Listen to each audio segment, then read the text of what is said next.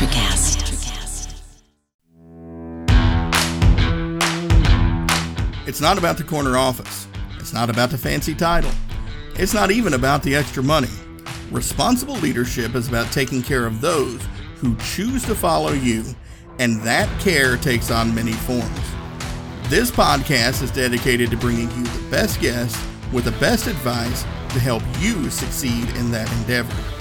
The Responsible Leadership Podcast is a production of The Leadership Phalanx. To find out more about me and what I do, visit leadershipphalanx.com. That's leadership, P H A L A N X.com. And now, on to today's show.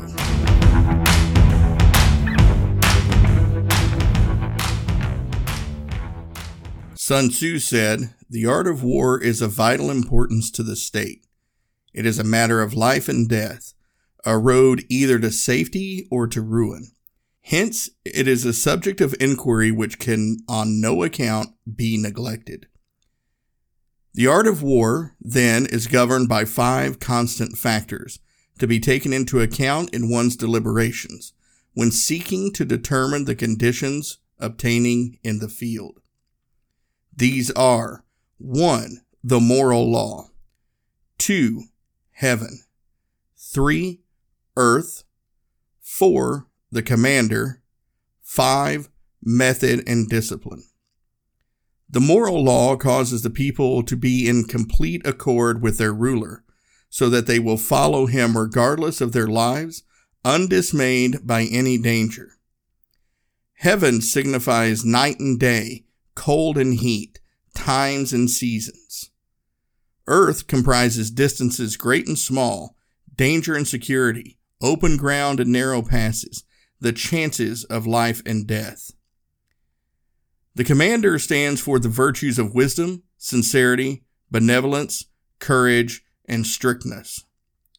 By method and discipline are to understand the marshaling of the army in its proper subdivisions, the graduations of rank among the officers, the maintenance of roads by which supplies may reach the army, and the control of military expenditure. These five heads should be familiar to every general. He who knows them will be victorious. He who knows them not will fail. Now, many of you know that I put a major importance on history in leadership. And that's one of the reasons why I wanted to start this show reading those passages. Because, see, those were written over 2,600 years ago. And while they were written by Sun Tzu and uh, penned in his book, Art of War, it's very easy to kind of dismiss them as war applicable only. So I'm going to break these down here and talk a little bit about what they mean to you as a business leader, uh, even today, 2,600 plus years later. So let's start with uh, with the first piece, moral law. Now, you can look at moral law in a couple of different ways. You can look at it kind of on the surface value as maybe talking about your religious beliefs and things like that. But we can also look at it as our organization's culture. If our organization's culture is right and tight and in line with what it is that we're actually doing, and we hire the right people that are in line with that culture, then we're not going to have to worry about any danger, right? And I, am going to read that section to you again. The moral law causes the people to be in complete accord with their ruler so that they will follow him regardless of their lives, undismayed by any danger. So again, let's break that down. If our culture is where it needs to be, and if it is in alignment with what the organization is doing, and our leaders are living by that culture. The folks who are working in our organization are in tune with that culture. When it says we're undismayed by any danger, that means when, when rough times hit, we're not going to be so worried about it. We know that our culture is right. We know that our leaders are looking out for us. We know that the organization is put together uh, with success in mind. Now let's move on to the next one. Heaven signifies night and day cold and heat, times and seasons. you know, this is really to me about opportunity, right? The environment in which we operate. Um, are we keeping track of the way that the temperatures are changing, meaning customer sentiment, meaning our uh, employee sentiment, our culture that we talked about before? Are we keeping an eye on it to make sure that it is still in line with what we're doing? When, when I read this and I see night and day, cold and heat, times and season, those are the things that I apply to modern leadership. The heaven is all of those kind of environmental issues around us. What are the markets doing? Uh, right now, as we're recording this, we're in a big um, backlog uh, for the supply chain.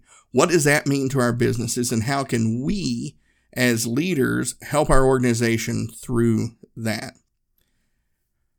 The earth comprises distances great and small, danger and security, open ground and narrow passes, the chances of life and death.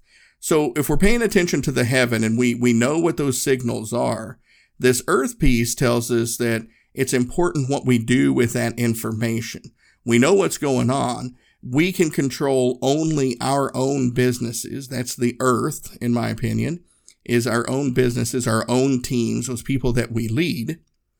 Uh, what are we doing to to help take advantage of those situations uh, that are being caused by quote the heaven, and how are we leveraging those to our advantage? And how are we staying in line with that culture? Keep in mind, all of these things have to work together earth, heaven, moral law. Then comes the commander. The commander stands for the virtues of wisdom, sincerity, benevolence, courage, and strictness. Now, this is one, you know, again, uh, we, in modern times, we've been able to kind of quantify this a little bit. There's a famous uh, uh, statistic that says that as much as 70% of an organization's success uh, require, is dependent on the leadership. Uh, Daniel Goleman quotes it in Emotional Intelligence as saying uh, as much as 70% of the employee's success is dependent on the leader. And that's what we're talking about here is putting those right leaders in place, right? Because even if you have the culture in place, the moral law, uh, even if you're paying attention to the environment, the heaven, even if you are taking care of the business to the point of, of being able to take advantage of those things, the earth, if you don't have the right leaders, the commanders in place, then all of that falls apart. And this is why organizations need to be extremely intentional about who they promote, how they promote, why they promote them, and how they prepare them through the promotion process to be able to take over. And that, ladies and gentlemen, is succession planning in a nutshell, right? A lot of times organizations will haphazardly promote people because they prove their competence at the job that they were hired to do. Uh, or maybe because they have a fancy degree that in some new shiny technology and they feel that the best recruitment tactic is to uh, bring them in into a leadership role. That's dangerous when you have people in these roles that aren't equipped to lead teams, that aren't equipped to lead people. You know, and again, that's a big distinction I make between management and leadership. Management is about things. Somebody can be a fantastic manager and keep the trains running on time, keep the microchips moving on down the line, but maybe they're not a great leader. And somebody can be a great leader and worry about the people and make sure that they're taken care of. Um, but maybe they're not a great manager. What you want to look for in your organizations is that magic mixture of leader and manager. The person who knows how to take care of their employees, how to keep the earth in mind, how to keep the heaven in mind, how to keep the moral law, the culture in mind, but also be able to have those conversations with employees, show empathy, show emotional intelligence, and also as part of that, be able to encourage, a reward, but also sometimes reprimand and discipline. That is a key component uh, to leadership and keeping things running smoothly. Now, the last piece here is by method and discipline. Method and discipline are to be understood the marshaling of the Army in its proper subdivisions, the graduations of rank among the officers, the maintenance of roads by which supplies may reach the Army, and the control of military expenditures. Now, again, let's replace some of these military specific words with just control of expenditures and things like that. So when we break this down, we're talking about moving pieces. We're talking about infrastructure. We're talking about paying attention to uh, things like servicing of debt, uh, cyber security, tech debt, which some of my guests have talked about before on this show. These are all of these things, the method and discipline. Doesn't matter if you have the great culture. Doesn't matter if you're taking care of, of, of the heaven piece. Doesn't matter if you're taking care of the earth piece. And honestly, it doesn't matter if you have the best uh, commanders in place. If you don't take care of the method and discipline, if you don't have a way to safely create the product, uh, to safely care for whatever information you collect about your customers, uh, and to safely get the product from point A to point B, um, and also do it in a cost effective way where you can still make a profit, keep everything affordable for your customers, pay your employees a competitive, fair market wage so they can have a living. If you don't take care of the method and discipline piece, these other things start to fall apart. So again, all five of these things have to work together. The moral law, culture, heaven, kind of the atmosphere around you, earth, the business itself, uh, the commander, your leadership, who is in leadership and how you develop those leaders, and then method and discipline, kind of the infrastructure piece and keeping everything in line. And I'll close out again with this last piece. These five heads should be familiar to every general. He who knows them will be victorious. He who knows them not will fail. And we've seen that play out in history. We've seen a lot of organizations do really well in one or two of these areas and skyrocket and see some very short term success and fizzle out because they didn't pay attention to all five of these. The organizations that we see that last for hundreds of years take care of all five of these fairly well. And here's the danger, folks. We've seen some of those organizations in recent uh, history where they've stopped taking care of all five of these. Maybe they've promoted the wrong commander that has uh, corrupted uh, the culture, the moral law, and we've had disastrous consequences. So this isn't just something that you can pay attention to when you're starting the organization. This isn't just something that you can pay attention to uh, when you're going through a restructuring. These five elements, as Sun Tzu said, uh, 2,600 years ago, they need to be known and familiar to every leader. Those who know them will be victorious. Those who know them not will fail. 2,600 years, folks, and it's as true today as it was back then. So there it is. A uh, little trip down uh, memory lane with our good friend Sun Tzu and another tie in of history and modern leadership.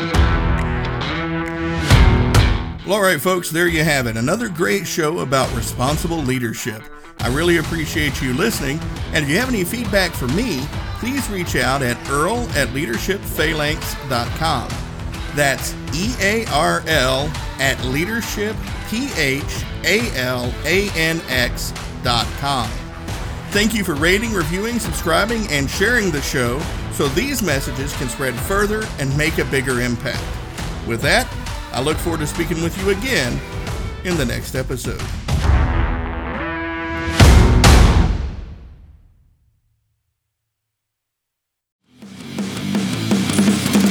Introducing the Deep Leadership Podcast. Leadership is a people business. That's the philosophy of your podcast host, John Rennie. John Rennie. As a former submarine officer who spent 22 years leading businesses in corporate America before starting his own manufacturing business, he knows that leadership matters. Leadership matters. Deep Leadership is real world, actionable leadership advice from John and his expert guests. Become a leader worth following. Subscribe today. Electricast. Miles, are you ready to record our promo for season two of the Wanna Bet podcast? David, have you ever seen a grown man naked? Miles, we're not here to quote lines from Airplane. We're here to tell people that season two starts August 18th. But I like airplane. I know you do, but WannaBet is a sports betting podcast. Each week we bet $1,000 on the NFL teams and games that we love. Well, that sounds like fun. It is fun. And last year you picked over 60% of your games correctly. How'd you do? We're not talking about that. We are telling people that they can find us every Friday. So no more movie quotes. Roger, Roger. Electricast. Electricast.